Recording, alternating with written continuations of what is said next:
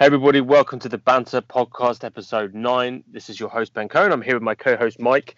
You've instructed me to turn this over to you ASAP because you've got something you want to get off your chest. In fact, two things you want to get off your chest. So, so you have the floor, my friend. Thank you, Ben. I appreciate that. I am fresh off a virtual happy hour with my family where okay we talked about some of the things that we're going to talk about today. So I've I'm already at 60 miles per hour, uh, more like 100. But and we'll get into this later. I never again want to hear that Republicans are the pro-life party. I don't want to hear anything from them about the sanctity of life and that abortion and assisted suicides are forbidden because God.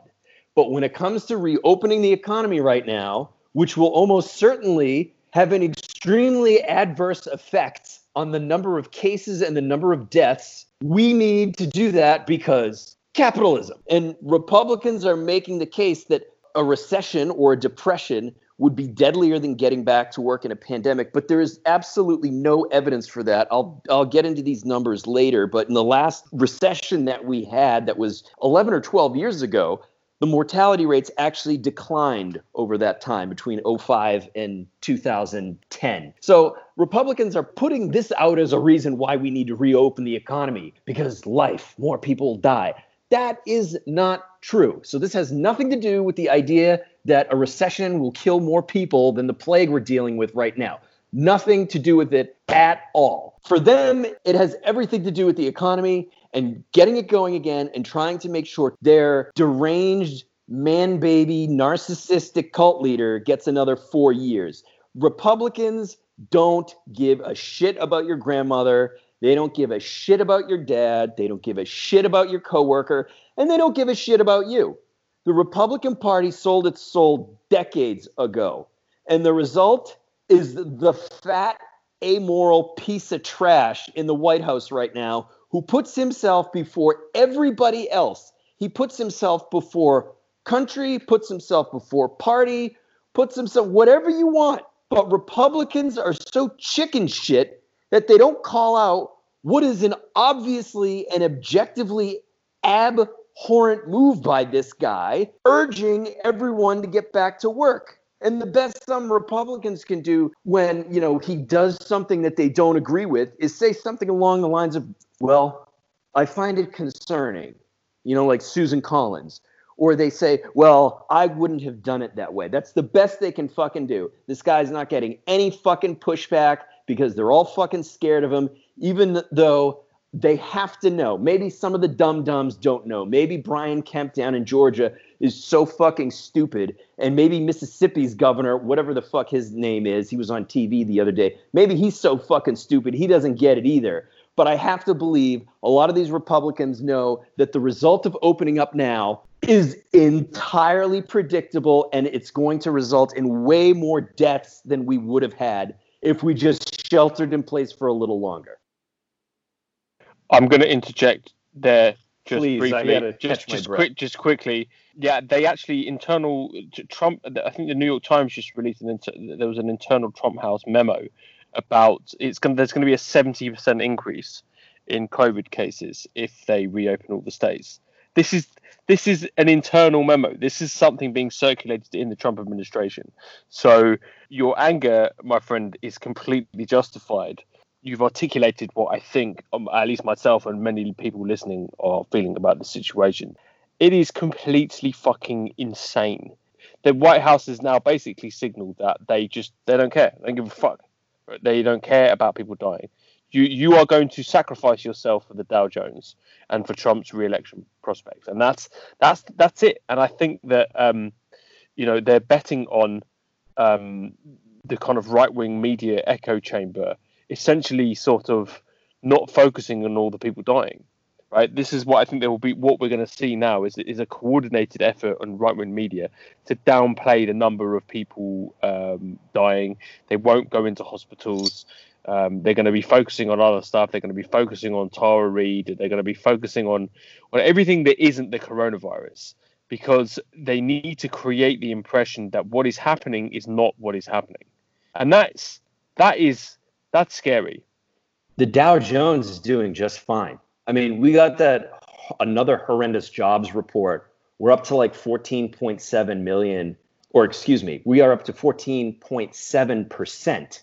That just counts people who are out of work and who are looking for work. It doesn't count for people who have given who have given up looking for work who are unemployed, and it doesn't count people who have part-time work that they but they prefer full-time work. But yeah, the, the Dow is doing just fine. Nasdaq, S and P doing just fine, um, and it's really messed up. It's it's really messed up. Uh, apparently, all news is good news as far as these indexes are concerned. Um, Elon Musk. First of all, he and his girlfriend um, Grimes, the musician, uh, welcomed a new son into this world. Congratulations for them. And they gave him a very interesting name. And I'm sure some of our listeners are aware of the name, but the name is spelled capital X. I'm sorry. I'm so, wait, I'm sorry. It's so yeah. funny that I can't. so it's it's sorry. Spelled, go ahead. I I I'm afraid. To, I'm afraid to finish this. I'm afraid to like continue uh, because I don't yeah, want you. No, no, please spell it out. Spell it out. Spell it out. I, this is it, every time I read it, it, it, makes me laugh. I'm sorry. I don't mean to interrupt your your rant, but keep. Sorry. Go ahead. Go ahead. It's capital X space followed by this like Nordic combination of a capital A and a capital E merged together, and that's supposedly pronounced ash. And that is followed by capital A dash 12. And that's just to be clear, that's that's the number 12. It's it's the it's the numeral. It's not the word 12 spelled out. So this guy's it's so you pronounced it, this guy, this baby, this poor baby. Oh my god. His name is pronounced X Ash 12. It, no, excuse me. It's pronounced X Ash A12. See, I got like I got the thing written in front of me and it does I still can't like decipher it. And I have to imagine that like giving your kid such a name is just a, one of the potential results of being super rich and having unlimited access to just a galaxy of crazy drugs. And then and with the term, there's a term in the UK we, we have for people who, who do that kind of thing. It's called being a wanker. He, he, is, a, a complete wanker. Yeah, like Elon Musk is a wanker. There's no two ways about it. He's he's a rich wanker. And speaking of reopening, so here in the Bay Area, there are several counties that have extended the shelter in place orders till the end of May, I believe. Uh, California, as a state, is starting to open up with some restrictions, but not here in the Bay Area. I'm not sure about San Francisco, but I know east of San Francisco, we're we're in until at least the end of May. So one of these counties that's still under the shelter in place is Alameda County, which is where Tesla's Fremont factory is located. Musk announced that employees are going to come back to work. They're going to get the factory going up and going again. This is just so on brand for Elon. He thinks the rules don't apply to him. He thinks he can open his factory when he's not supposed to. He can name his kid a number like, you know, George Costanza did in that Seinfeld episode when George wanted to name his future kid seven. Elon might actually have a problem here because I guess in California you can't use numbers in a person's name. So I don't know how that's going to go over. Um, knowing Elon and his appetite for litigation, I wouldn't be surprised if he sues the state of California for the right to name his kid what he named the kid. Look, I mean, I, I, I think there needs to be a law about rich people and celebrities naming their children. They're not allowed, basically not allowed to do it. Uh, and at least wait till the kid's old enough to name them. Either choose their own name, or you have to have somebody else who isn't part of their immediate family to name to name the kid. Because I mean, look what Gwyneth Paltrow and Chris Martin did to their kids. What's it? What's one of the kids' names? Apple or something? Apple. Apple. You can't call your kid Apple. It's a fucking piece of fruit, right? I mean, it's it's. It, I, I, don't know. Like I, I think it, it's a form of child abuse. And you're right. No, it, it's sort of it's narcissism. And Elon Musk doing this to his look. Elon Musk is a weird dude, and his his wife is weird. She's weird as well she looks like she like I, I don't mean to be kind of rude here, but I'm not being I don't know, maybe she's probably a nice person. I have no idea who she is. But she looks like she's about twelve, right? And and Elon Musk looks like a very haggard kind of he looks like he's on a lot of psychiatric drugs at the moment. He looks like he's strung out on some sort of sedative. and uh, and he's kind of he's like a creepy old guy with a very young looking girlfriend uh, who looks like a sort of uh, space aged goth. Uh, and now he's named his. It's just the whole thing is weird. I think that guy is he's lost the plot. It's one thing if you want to have your own midlife crisis and date the way younger musician. If you want to, you know, fly around the country in your private jet doing God knows what, taking God knows what don't take your midlife crisis out on your kid. Hey there, this is Mike Luciano. I'm interrupting this podcast with a brief epilogue to this segment. No sooner had I finished editing this episode for length did I see a tweet from Elon Musk which read, quote, Tesla is filing a lawsuit against Alameda County immediately. The unelected and ignorant interim health officer of Alameda is acting contrary to the governor, the president, our constitutional freedoms, and just plain common sense! Exclamation mark, end quote.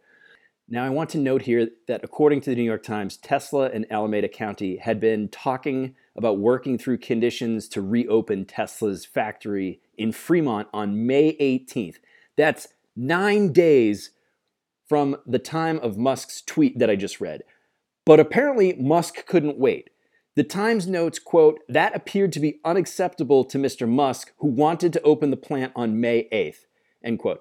So Musk tweets this nonsense because he didn't get exactly what he wanted. Is he serious about moving Tesla headquarters? Who knows? And who knows to what extent he would move the operations in Fremont to Nevada and Texas? Does he plan on taking the whole factory with him, or is it just the headquarters? The tweet is very vague and deliberately so, I'm sure. Maybe he gets a single desk at a WeWork in Reno or a P.O. box in Vegas and calls it Tesla HQ. Who knows? But there are a couple of things I want to say about this. First, this is not how the CEO of a publicly traded company is supposed to convey major news. And this is major news, and Elon knows he can't do this. He knows he can't do this because he and the Securities and Exchange Commission last year had a settlement after Musk lied on Twitter about having the funding necessary to take Tesla from being a public company to a private company. And as part of that settlement, Tesla was fined, Musk was fined, Musk lost his board chairmanship, and the board of directors is supposed to approve all communications from Musk that is considered material to the company. And moving your company's headquarters seems pretty fucking material to me, but I highly doubt the board signed off on this tweet. Pretty sure this is just Elon being Elon and doing whatever the hell he wants. And second, and more importantly, imagine how you'd feel if you're a Tesla employee in Northern California and you're home enjoying your Saturday with your family or whatever you're doing, and you see your boss tweet that he's going to move the company's headquarters to another state. What's going through your mind? You're probably thinking, is my job safe? How serious is he? Is he crazy enough to follow through on this Twitter hissy fit and move just out of spite? Because that's what this looks like. He could have had just nine more days to go until Tesla reopened the factory if he had played nice and played by the rules the county had laid down during a public health emergency. Nine days. And he couldn't wait. So, my question is what is so urgent that this company with a market cap of well over $100 billion couldn't wait nine days for? At best, this is an odd fucking gambit. And at worst, it seems like a desperate one that maybe speaks to a major problem with the way this company does business that perhaps we don't know about. If you're a Tesla employee and Musk moves the company, or at least part of the company that includes your job, are you going to follow him to Nevada or Texas? Or do you start looking for a new job down the line? Do you start looking for a new job right now? What is going through your mind? Other than the fact that your boss can't wait nine days, or even if it's the end of the month, the end of the month is only three weeks away. Three weeks. And so Screw Elon Musk for sending this tweet. Tesla's got thousands of employees in California, and a bunch of them right now, instead of enjoying their weekends, are wondering how long they're going to have their current jobs.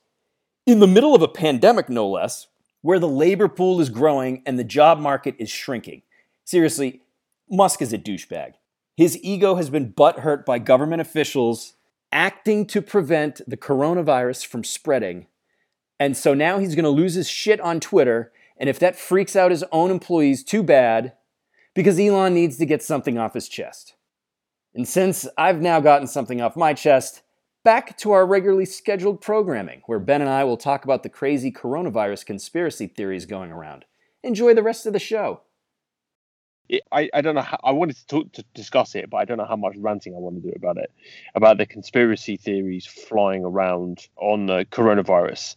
I think that's an important it is it's an important topic and I'm I'm doing my best to kind of keep my temper, but social media is just filled with in, the most insane conspiracy theories you I, you can't even begin to imagine sort of how batshit crazy. Well, you can. I mean, have you have you seen this Plandemic uh, nonsense that's now doing the rounds on the internet?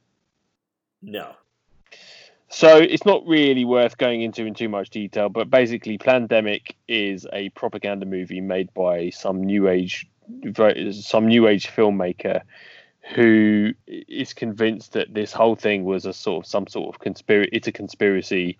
Uh, it's based on the story of a scientist who was fired from her job, and you know, the now the new age community is now claiming that this woman is a whistleblower, I believe, because she revealed that you know coronavirus was created in a lab so yeah, it's a it's a new age film made by a guy called Mikki Willis, who's apparently a filmmaker of some sorts.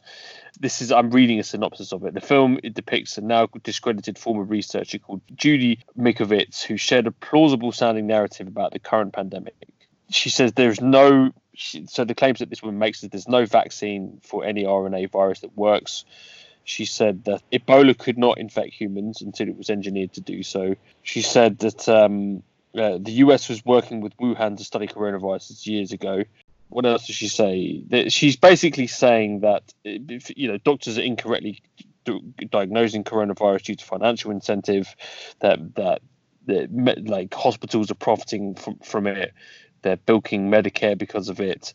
Uh, she said that hydro, hydroxychloroquine, which is the the the quack medication that Trump has been promoting that's been shown not to work. It's a malarial drug which actually works for malaria, but it's it's been shown not to work. She's saying that there's a hydroxy, hydroxychloroquine shortage as a result of reduced production. All vaccines contain, she says, all flu vaccines contain coronaviruses the the list of sort of false information in this film is just insane. It's got it's got millions and millions and millions of views. YouTube had to take it down because of the false information. It's been completely debunked on every single level. And the number of people who've sent it to me saying, "What do you think of this?"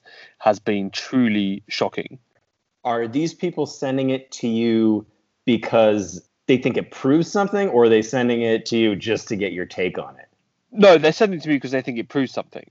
They, this is what's what's really really concerning me. That smart people who I know are sending it to me because they think there's some legitimacy to it, right? And and I think this is extremely worrying that this is taking off. You've got this sort of convergence between the New Age spiritual movement that believes that you've got women like um, Kelly Brogan, who's a apparently a former psychiatrist who tra- who studied at MIT. She's saying that germ theory is incorrect. That there is no such thing. She basically the coronavirus doesn't really exist. It's a, it's based on fear, so it doesn't really exist. And people believe this stuff, and they're not going to get. They're anti-vaccine. They think it's a plot to to get people globally uh, globally uh, vaccinated with microchips. So Bill Gates wants to put microchips in vaccines, and he's been killing African children with with uh, toxic vaccines. The disinformation is is is completely insane, and it's growing and growing and growing. So I think we're at a kind of a difficult moment now in, in history where it's it's quite difficult to get people to accept the reality of what's happening. I wonder how much of this content is being produced solely out of cynicism by people who know that these videos or blog posts will take off not because they believe in them but they know that like the conspiracy nuts that follow Alex Jones are easy marks, and anything you tell them that goes against the prevailing narrative, they will believe. Right, right. I mean, it's hard to say. And I mean, there's another one. Did you are you familiar with a guy called David Icke? Name rings a bell. Icke, David Icke. He's a guy that believes that there are kind of reptile humans that are, you know, they're not hu- they're a reptilian type human creatures that live amongst us who are doing damage. They control the banks. They control the, you know, the royal families. Kind of got their lineages like reptilian lineages and, and whatnot. And the you know, there's a big conspiracy like 5G and coronavirus are linked and etc. Et I, thought, so, I thought the conspiracy theory was that Jews control the world financial system. Now, now we're on to lizard people. I can't yeah, keep up with all this stuff. So, so, David Icke is the lizard people person, but what David Icke has done is uh, so David Icke was interviewed on this channel called London Real, which is like this American guy who lives in London. He's got a huge, huge following. Uh, he's like a Joe Rogan kind of ripoff. He's he's sort of a he's basically got about a thousandth of the charisma of Joe Rogan, but has sort of managed to get a lot of the same guests that Joe Rogan has done in the UK, but in the UK. And uh, he's part of this sort of kind of libertarian bro culture. Um, you know, all into the fitness and MMA and jiu-jitsu and this kind of stuff. And and uh, he was like a former banker. Now he runs this thing called London Real. And he interviewed David Icke. I think it was like the most streamed live event in YouTube history or something. So when they when they interviewed this guy, and uh, they YouTube took it down because of he's spreading kind of clearly just bullshit information. But there's this. It, it's really troubling because now there's this movement happening you know, there's this counter movement the, that's picking up steam uh, and and denying the fact that coronavirus is real and denying the fact that it, it that that it's killing people uh, and it's all a kind of a giant plot. And these so there is this sort of massive mistrust in the media right now uh, nobody nobody sort of trusts the media to report accurately what's going on. I think part of it is because you know Trump's completely fucked the system up as well. He's created this alternate reality where up up is down and left is right, and then you've got the kind of the bonkers new agers who are now the new agers and the Trump alt right are kind of converging into this anti-globalist narrative uh, that believes that you know there's some sinister forces out there trying to create you know global government and there are a paedophile like Hillary Clinton and and uh, George Soros are kind of architects of a paedophile ring and and and it's it's taking off you know, at a level that I just did not think was possible.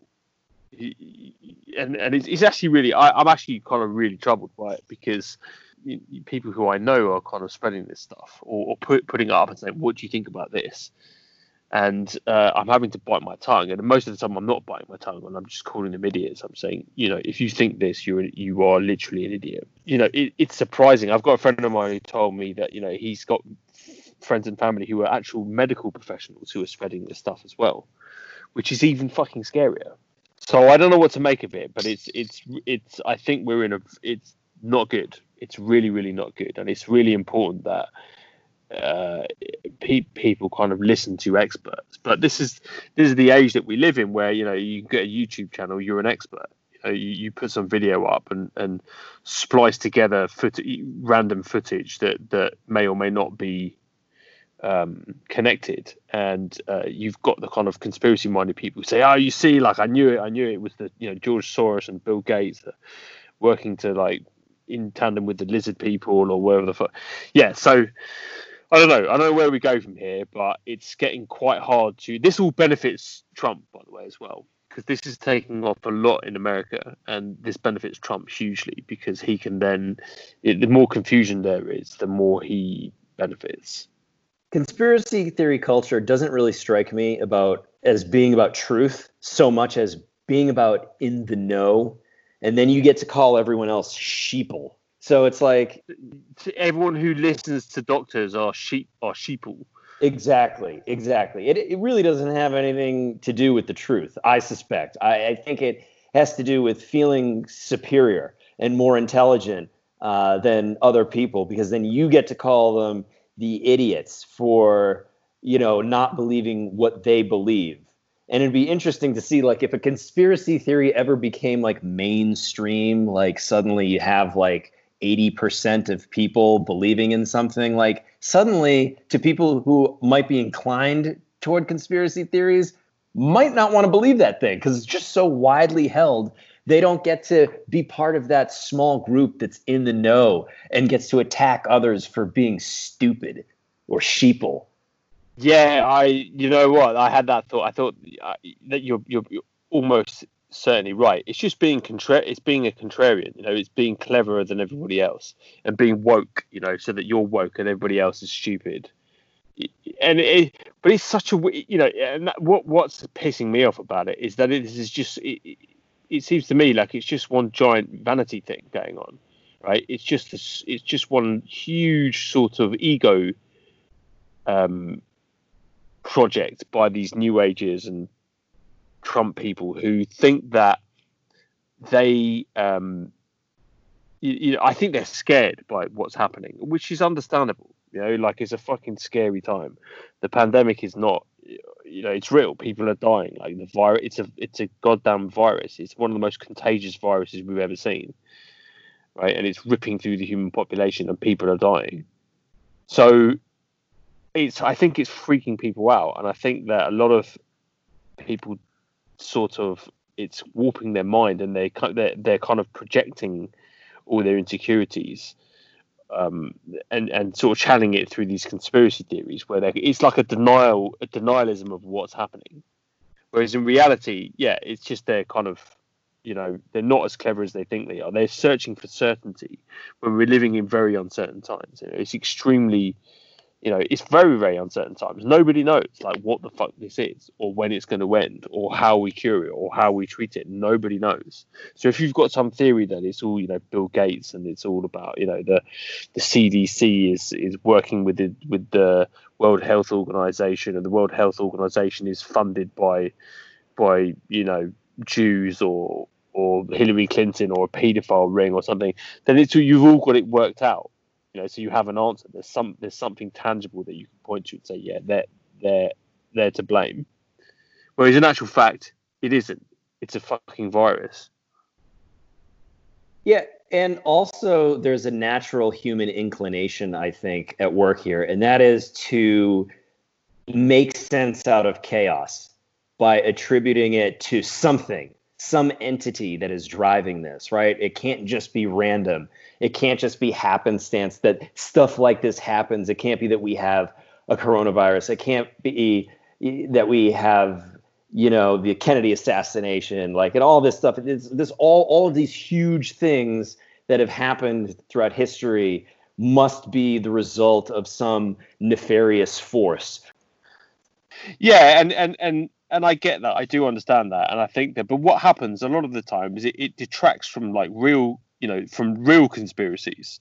You know, there are real conspiracies, and they're happening like right in front of our faces. That you know, Trump is basically letting people die.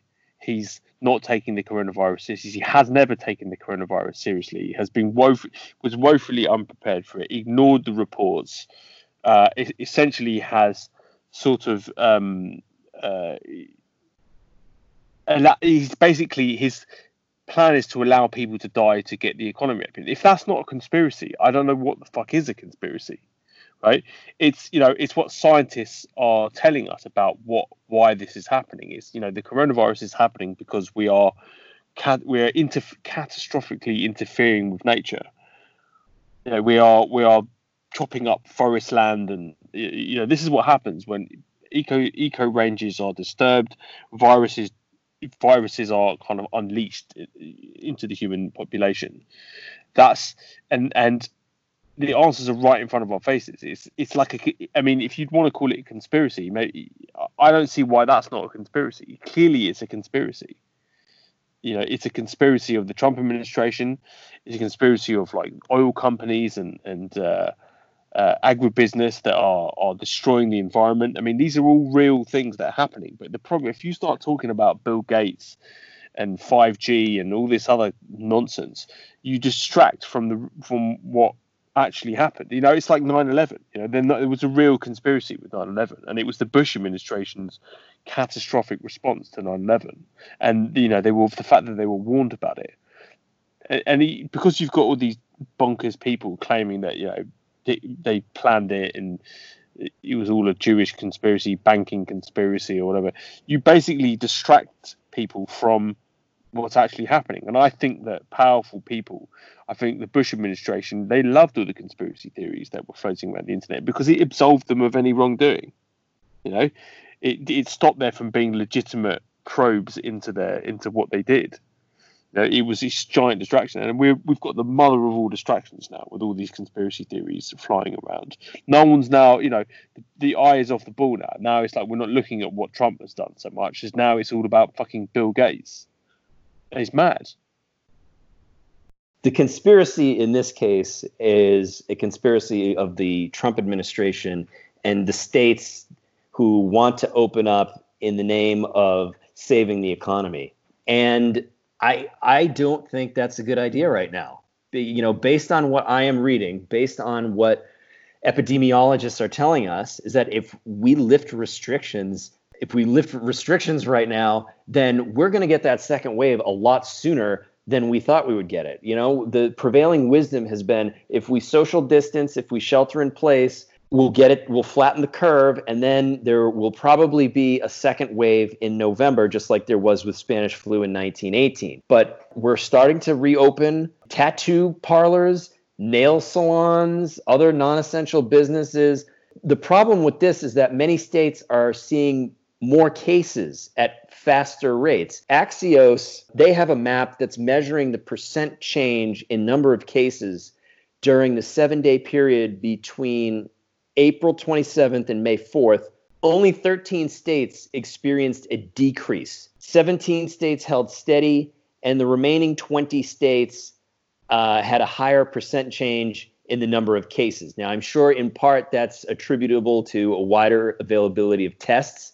but the death rates are still rising. Right now, we're averaging 1,750 deaths per day, the White House expects that that number will be around 3,000 people a day will be dying of this by June 1st.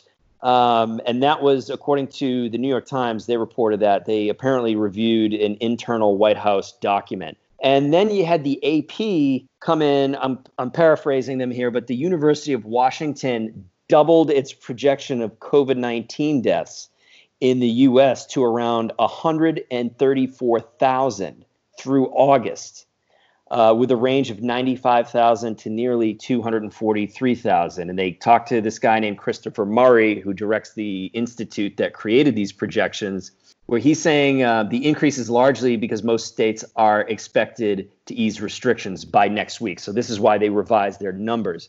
And he said that without stay at home orders and similar measures, quote, we would have much larger epidemics and deaths in staggering numbers, end quote. And he went on to say that cooperation is waning with cell phone location data showing that more people are are getting out. They're going out now. They're going out more often uh, even before the states have reopened.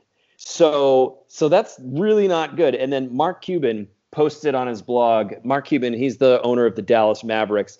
You can this is a it's a great post. It's got what it's it looks like in an area where restrictions have already been lifted like and so in texas right now you can go to stores you can go to restaurants and stuff like that. He hired mystery shoppers to go into 300 dallas area stores and restaurants to see how compliant these establishments were being um, when it came to the state's own guidelines on how to reopen safely. And they did this the mystery shoppers they went to these establishments on may 1st 2nd and 3rd when the governor said these places could reopen. That was May 1st. The results weren't great. Only 4% of the establishments were compliant with all the mandatory reopening standards set forth by the state of Texas. And these are standards like having hand sanitizer available at the entrance and the exit of your establishment, you know, posting social distance signage, using disposable menus, disinfecting tables after the customers leave. And a third, a full third of the establishments were abiding by fewer than half the guidelines. So people aren't doing what they're supposed to be doing even after restrictions have been lifted. And that second wave might not be coming in the fall, but it might be coming this month or next month because we're opening fucking tattoo parlors and nail salons in the middle of a pandemic. And you've got the president saying we need to get the economy going again. But he's also saying this is that this is all up to the governors to decide when to reopen. And he's right. that is the case. And so when that second wave hits and people ask Trump, yeah, what the fuck? He'll say, don't look at me. I didn't tell all these governors to reopen. This is on them, not me. And then, you know, Fauci has basically saying, in a very understated sort of way, if you kind of listen between the lines of what he's saying, that if the states start opening back up, there's going to be a lot more trouble.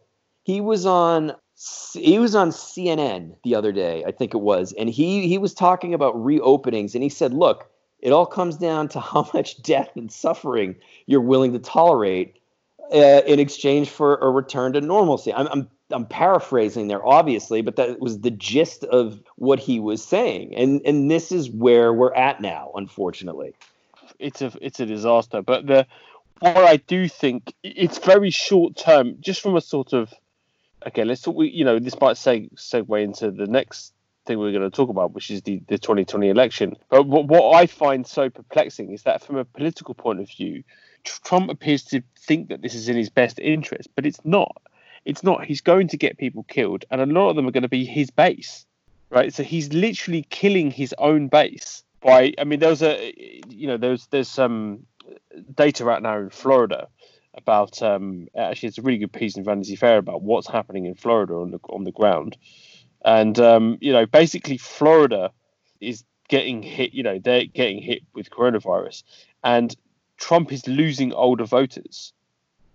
Right, they're they're not happy with him. Older voters are not happy with Trump's response to this because they're on the fucking front lines of this. They're on the front lines of the coronavirus pandemic, right? Because they're going to die first. So a lot of the, I think there is there is still there is an there's a self preservation instinct that kicks in as the older you get, where you realise that kind of okay, like you know I could die from this, and Trump is is so I don't the, there is no reasoning other than like let's just get through today. Like this month looks bad, so let's get let's uh, let's do something to make me look good right now. Right, he's not thinking a month, two months, three months, four months ahead. He thinks of like what's happening this week responsible president would be urging people to be patient you know would be constantly talking to the public and telling them you know now there's the you know nice time to be patient be looking at getting them um know, if they could pass some bill, you know, if they could pass a kind of a reasonable assistance bill where you're getting at least, you know, let's just go with Mitt Romney. Mitt Romney wants a thousand dollars for for each every, every American until this is over per month. That would be something. That would be a, maybe a good idea but nothing. There's none of that at all. It's let's just reopen the economy. I can't understand it. It is extremely short term thinking by Trump. Obviously, he doesn't care who gets hurt right now. He cares more about his reelection prospects. Uh, Trump is very stupid in many ways. He is a very, very dumb man. But his ability to spin a narrative and stick to it and convince people that he's not the fucking bullshit artist that he is is incredible. On that, he is a genius. It's how he got to the top of New York real estate and it's how he got to the top of our government. Yeah, I, I agree completely. And I think that, you know, I was actually listening to a good discussion on this on uh, Pod Save America, which is a really good podcast um, to you know there's a lot of the former Obama people in who kind of helped run his election uh, ran his campaign uh, in 2008 and 12 but they were d- talking about um, the, this issue in particular and it's, they made the point that a lot of the country doesn't view Trump the way that we view Trump so when we talk about Trump like anybody with half anybody with half a brain can see that this guy is an idiot that this guy is a fake billionaire. He's not. He inflated his own self worth. He was probably pretty rich, but he got that off brand off basically using his name, his celebrity. He just slaps his name on things and makes money that way. Right? That's how he got rich. Uh, he's not good at business. He's not good at anything. I mean, he's that, fact, he's fucking terrible at business. Th- that and dad's money. Right. That yeah. That he was born wealthy, which is no, fine, but like you know, he didn't do anything to earn that. Uh, so anybody with half a brain can uh, can see that this guy is a con man. He's a bullshit artist, but that's not the perception with you know a, a vast you know parts of the country actually see him as being legitimate. They're like, oh well, you know, he's a businessman. They trust him on the economy. A lot of independents think that Trump is good on the economy. Even some Democrats think that you know he, there are people you know who think, oh well, you know, he's a businessman, so he must be good.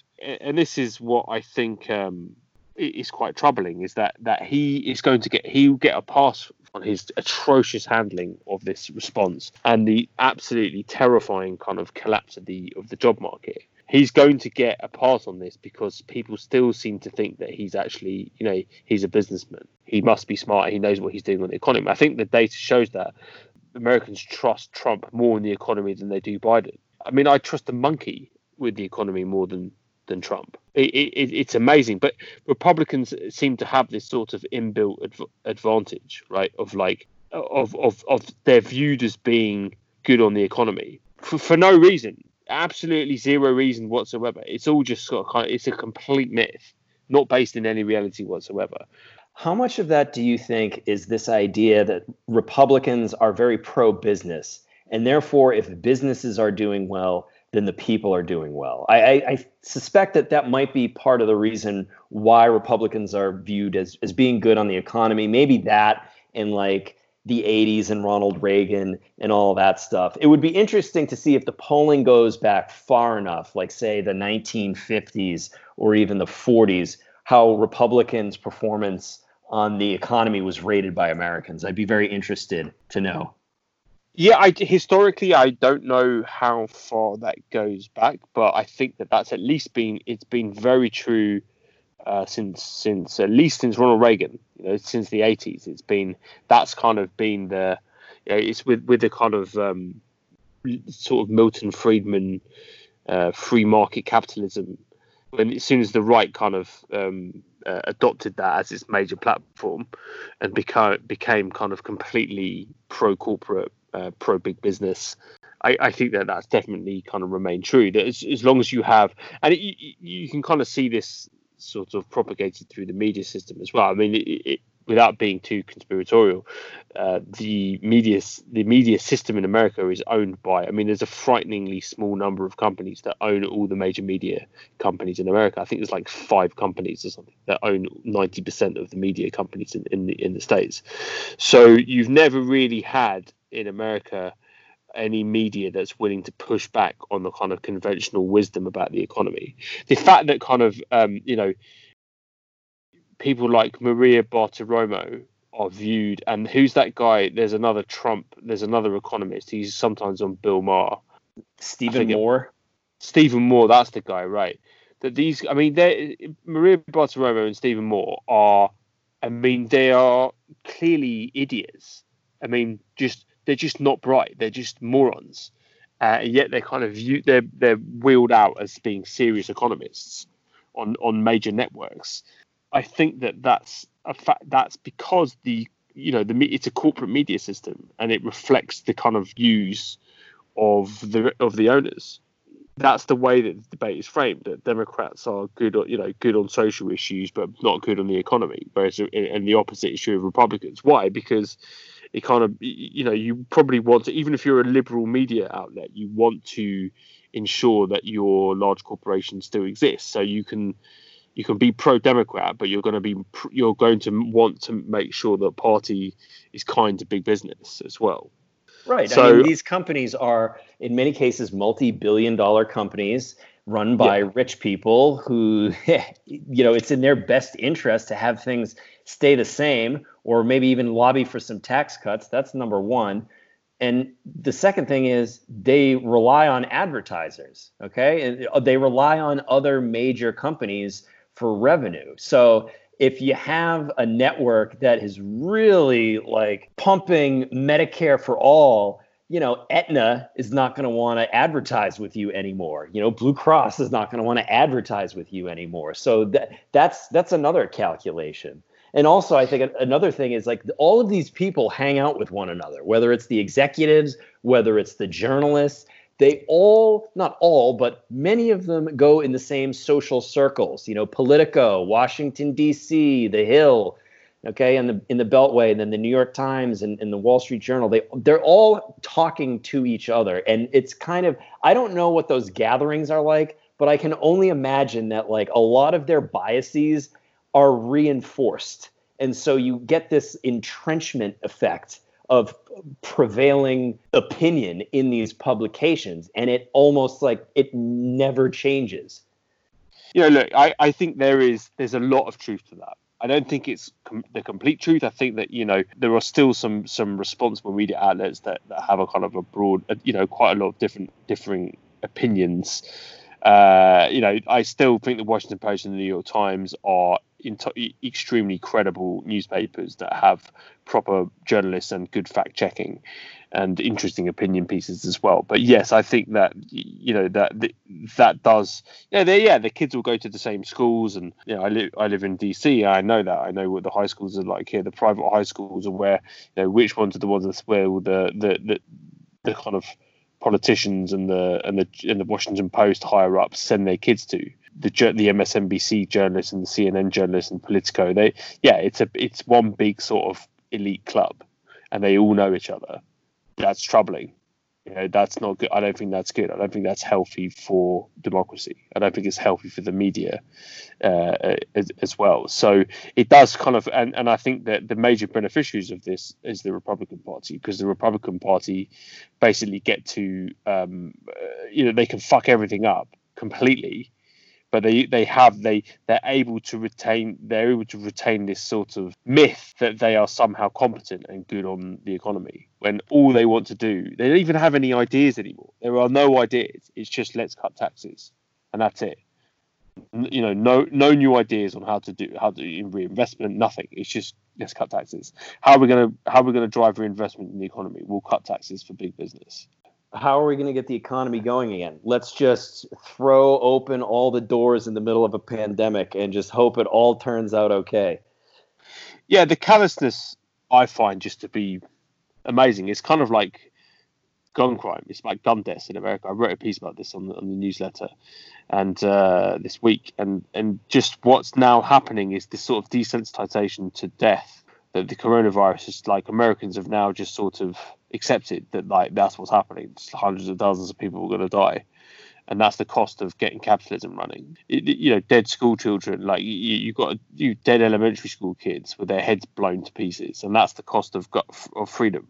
And and I feel I feel and fear that the same thing is happening with the coronavirus. It's just now that you know they're not even pretending to give a fuck about it anymore. The Trump administration, they're just like, yeah, okay, you're worried. What did Trump say? He views Americans as warriors they're going out and sacrificing themselves, just as you know elementary school kids are going out and sacrificing themselves so that so that some inbred fucking redneck in the south can own a gun.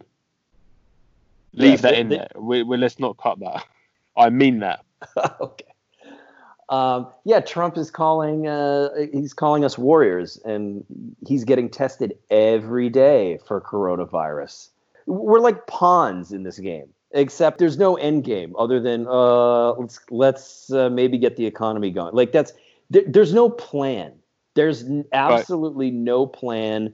We know this is going to make things worse. How much worse we don't know. I do fear that even with these restrictions in place, social distancing and wearing masks and you know having hand sanitizer in your establishment, even with all of this stuff, you're multiplying the amount of economic activity and social activity by a huge factor here, by a huge factor. And so it stands to reason that the number of cases is going to go up at a faster rate than it is now. It stands to reason that the death rates are, are going to go up faster than they're going up now.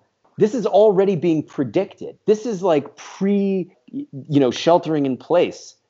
Like the White House predicts that uh, you know 3,000 people a day will be dying of this by June 1st, and that was before all these places started announcing that they will be lifting restrictions. And I think the results are going to be extremely predictable, and I think that's why people should be pointing this out. Not the least of whom is Joe Biden, the presumptive Democratic nominee. I do not understand why he is not making a YouTube video every day or every other day explaining all of the reasons why this is a bad idea, in addition to explaining all of the reasons why Trump has fucked this up royally from the word go. yeah, I, I don't know where we where we go from here. I mean, uh, I just hope that he gets punished in November ter- terribly, you know. And I think, um, you know, I think uh, I'd, I'd, like to see the Democrats capitalize on this as much as humanly possible. Um, and we, you know, we can talk about that a little bit before before we end the podcast. I think, um, uh, you know, looking at 20, 2020, what are you seeing? What's what's your read of the map right now? I mentioned on a previous podcast that I think trying to predict things this far out is pointless. I probably, I personally won't start looking at polls until maybe after the first debate, just because I remember four years ago we were in a position where Hillary Clinton was like tied with Trump in Georgia, or was it Utah? She was leading in one of those, but maybe she was leading in Georgia and she was tied in Utah, and she was leading big in these other pl- places like Wisconsin and Michigan and Pennsylvania, and we we know how that turned out. So I, I don't know what's going to happen in November. I do know that I really disagree with the Biden campaign's approach here.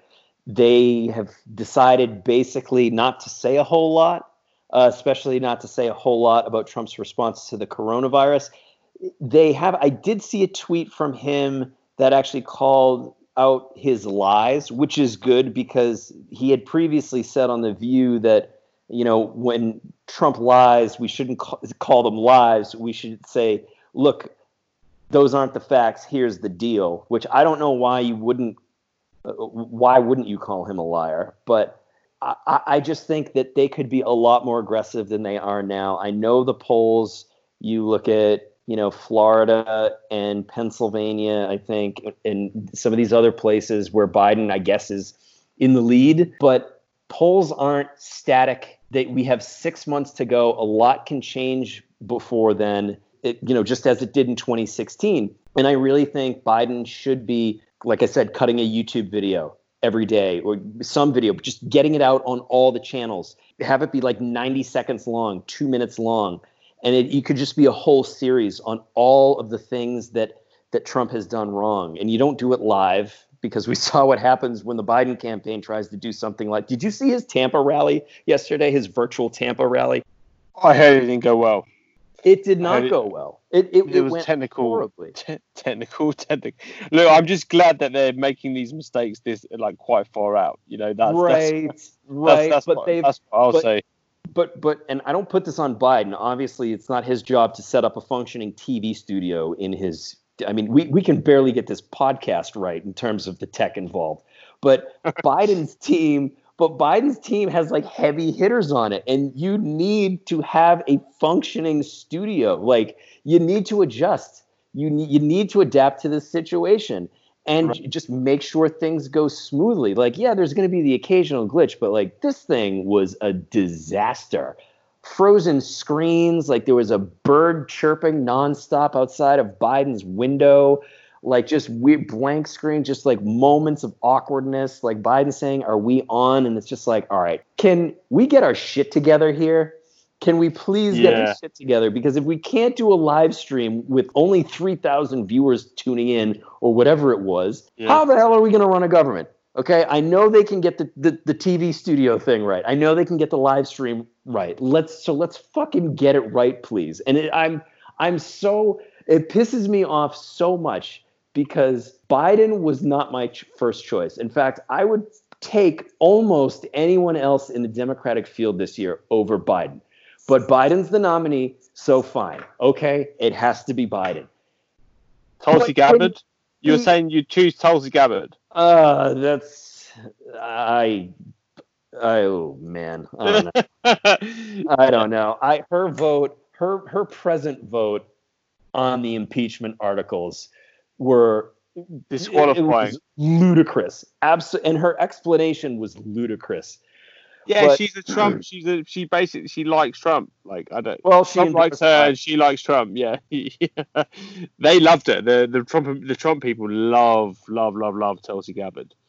You know, because she she goes she's she goes down the rabbit hole of the conspiracy theories, and yeah, she's great. Like, I I think uh, anyway, that's that, she's out. There's no need to talk about her. But look, I, I I get your I get your point. I think that um I don't know. I mean, the only thing that we can go by now is the polls, and I think that um you know what happened with Hillary Clinton was an anomaly.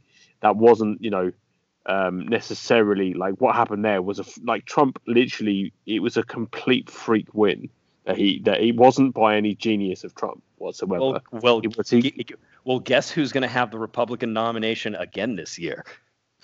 Right. So well, let's hope he's not able to pull it off twice. But I think that what I'd want to see from Biden uh, is not necessarily so because there were enough people attacking Trump like you don't really fucking need to like make more of a deal out of uh, how badly Trump is doing. Like I think everyone can see it. But what I do think that they need to be that that Biden does be, need to be doing he needs to be auditioning for the role. I think he really needs to be auditioning for the role seriously and saying, "Look, I I've got an here's my economic plan here's what I'm going to do. Here's how I'm going to rebuild the economy. Here are things that I'm going to change when I'm when I'm in office. Here is the corruption that I'm going to clean up. Here's how I'm going to make your life better. You know, he's got to convince the middle part of the country that their lives will get better under him. Right? That he's a steady hand.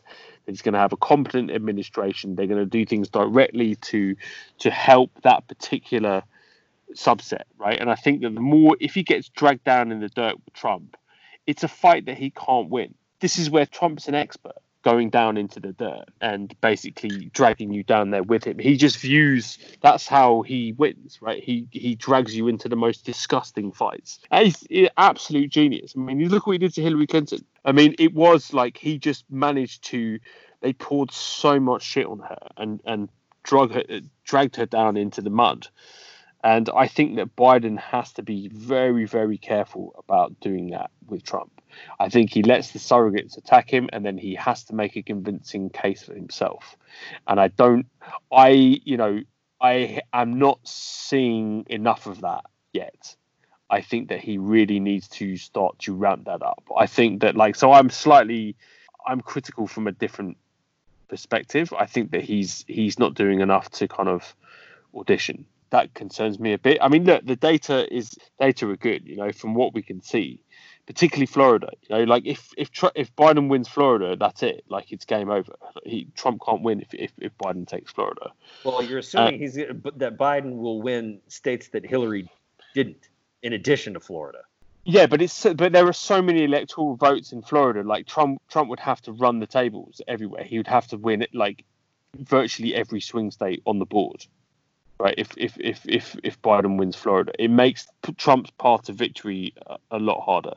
If if Biden takes Florida, uh, as I understand it, and look, the, the the fact is is that the gate like it's broadened, right? Like the battlegrounds of like there are now more swing states. There are now more states in play in 2020, and that's basically uh, because Trump is so unpopular.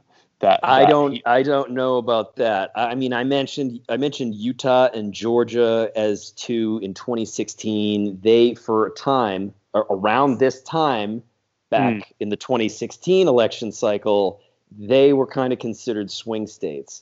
But with with Trump, like, oh, yeah, it's it's good that he's losing in Florida. But if Trump repeats his performance in the Midwest, he can afford to lose Florida, and he can also afford to lose uh, yeah, he could afford to lose Florida because that would put him at 300, uh, 275 electoral votes. Mm. So in that in that case, but that, but that also... he has to what he what he has to win everywhere. He has to win. He has to. I I it just look. I, I just think that that it um uh, thus far there is there is no reason to be positive if you're Trump you, you're uh, if you're Trump, if you're in the Trump team, you you should be very worried right now. And this is not to say that things can't change. I I agree completely that this could be completely turned on its head in a number of months. In a matter of months, it could we could be to have a completely different conversation. Uh, even right up till the last minute, you know, it, it, it can change as it did with with Hillary Clinton. But I think I think that the only concrete evidence that you can go on are the polls coming out of the swing states. And thus far, if you're Trump, you should be concerned. They've got a lot of advantages. I mean, they've got way far a lot more money than than than the, than than Joe Biden. Joe Biden is like fucking broke compared to uh, compared right. to Donald Trump. Right. It speaks to a certain enthusiasm gap that we mentioned on a previous episode. I agree with you on one thing about Biden's approach. Obviously, he has to make the case for himself and what he would do. You know, he has to make the case for what he would have done. Like say, okay, here, here's what Trump did wrong. Here's what I would have done. And also, here's what I will do starting on day one of my presidency to help those who lost loved ones, uh, who lost their livelihoods, uh, who lost their faith in America uh, in a time of crisis. Not something I would say, but it's definitely something that Joe Biden would say. I do think it's important, though, to hit Trump negatively on this because this is like this is the number one issue right now going into November, and it's likely to remain that way. And like you said, the poll numbers aren't great for him, and we know that in large part, or we can imagine that in large part, it's because of the coronavirus. So, in his handling of it, and so Biden should hang this thing around his neck like an albatross. And the other thing is we know this is going to turn into a mud fight. It involves Trump. It's going to be a mud fight, whether Joe Biden wants to admit it or not. So I think a good way going into these debates, right, where you can only prep so much and you have all of these impromptu things that happen and you have to speak off the cuff, get in some practice by going after Trump, hitting him with these short videos and just kind of like immersing yourself in that language, in the language of Trump's failure. And even um, David Axelrod and David Pluff, uh, Plouffe, Pluff, uh, I don't know, but they had a Plow, they had, I think Plow, Plow, maybe. They wrote a joint op-ed in the New York Times, and I'll I'll quote from it now. Mr. Trump has consistently trailed Mr. Biden in public polling, and the president's fate may well be inexorably tied to perceptions of his handling of the crisis and the path the virus and the economy take from here. But that's an assumption the Biden campaign can ill afford to make. As with every other facet of our lives, the COVID 19 pandemic has transformed how the presidential race will be run. Every aspect of campaigning must be rethought from how you present yourself and reach and organize voters to how you stage a national convention in a time when large public gatherings are proscribed. And so basically, you know, they're kind of saying the same things that we're that we're talking about here, but I really do hope that um, you know. Oh, and they go on to add. They say online speeches from his basement won't cut it. Written pronouncements on this issue, or that may have won attention during his many years in offense, office, but will get little pickup now. Broadcast interviews are fine, but most valuable only if they generate a great and memorable line that becomes a widely shared and consumed video moment. And so this kind of ties into, I think it was a political Politico article, basically speaking to the challenges that the Biden campaign has had when it comes to making Biden go viral, which they haven't been able to do. His live streams don't get much play. He's got way fewer followers on social media than Trump. And I think by like cutting these, if he can get a good writer and just rattle off some lines that cut deep and set a narrative that way, then that's what he should be doing. I mean, yes, yeah, surrogates going after Trump and his failures, that's fine. But I think people out there want to hear it from the nominee. It's one thing if Kamala Harris gets up there and says Trump is doing a terrible job and blah, blah, blah. She's not going to be president. Joe Biden would be the president. And Joe Biden needs to explain all of the things that Trump is fucking up, in addition to all of the things that he would do differently. I agree with that. I, I, I think that's correct. And I hope that his campaign team start to look. I, I, I think that they are, they have a you know, it's an it's a real issue not, not being able to get out on a campaign trail. I think it's a real problem. I think where you can kind of build energy and and uh, do kind of more interesting interviews and interactions. You know, Biden's a guy that gets a lot of, you know, he's very much kind of talk, talking to people and interacting with voters and stuff like that. That's where he's sort of best. And I feel that you know that's taken away his, you know, one of his advantages.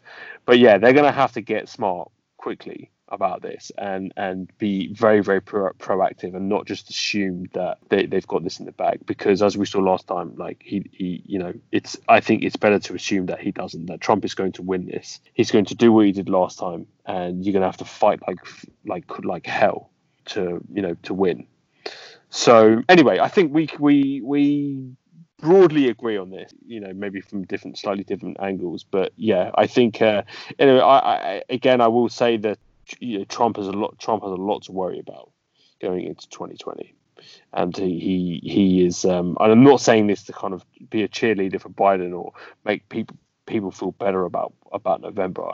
I do think that the guy is, and he, you know, he, he's fucking this up in in sort of unimaginable ways. He's doing an astonishing job of kneecapping himself before he goes into 2020. Uh, but then One again, thing... it's Trump. It's Trump, and he, you know, the guy is, you know, he's got a, a miraculous ability to jump in a pot of shit and come out smelling of roses. Exactly, and you, the Biden campaign should keep in mind that Trump is he has not even really gone on offense yet against Biden. He will. He's going to talk about Burisma. There are going to be some subpoenas coming down the pipeline in the Senate regarding that matter. They're going to talk about China, even though Trump himself has ties to China. They're, the Republicans are already, they've distributed talking points to their candidates this year to hit their Democratic opponent for being weak on the Chinese Communist Party, or is it the Communist Chinese Party? Whichever it is, like China is going to feature prominently among Republican talking points against Democrats. Will it make sense for the most part? No. Will it work? Who knows? That's why it's important for the leader of the Democratic Party right now, that is Joe Biden, to start this narrative that Trump is the guy who blew the coronavirus response. And he needs to make that in very clear terms because he's going to have some stuff coming down the pike. And at the end of the day, for a lot of voters, it might come down to yeah, Joe Biden. His son had some shady dealings with Burisma and you know China maybe, but does that outweigh Trump botching the coronavirus response that led to the needless deaths of thousands and thousands of people? That might be a calculus that a lot of voters make at the end of the day. I don't know, but it it quite possibly could be. No, I, I think that's fair. Um, well, look, I think we, we, we should leave it there for today. Uh, we covered a lot of ground, and um, you know we're going to talk uh, more next week. you know, I I dread the. It, you know, I, I would love the days in, during the Obama administration when there wasn't a huge amount to talk about. Right, right, and yet we keep doing this to ourselves because we we keep getting more and more people who are playing the podcast. So we got to give the people what they want. So we're going to give people what they want. But no, thank you everyone for listening. Uh, please subscribe to us. You can subscribe to us on Spotify. You can subscribe to us on iTunes, so you can listen to us directly in the mail, which most of you are doing in the newsletter. Uh, if you're not subscribed to the newsletter, please do so. You can subscribe to the free version or the paid version. Two, you get two free articles a week in the free version, and you get five in the paid version. So we will love you and leave you. Mike, is anything you want to add before we go? And read my site, newdealdemocrat.com newdealdemocrat.com. There you have it, everybody. See ya. See ya.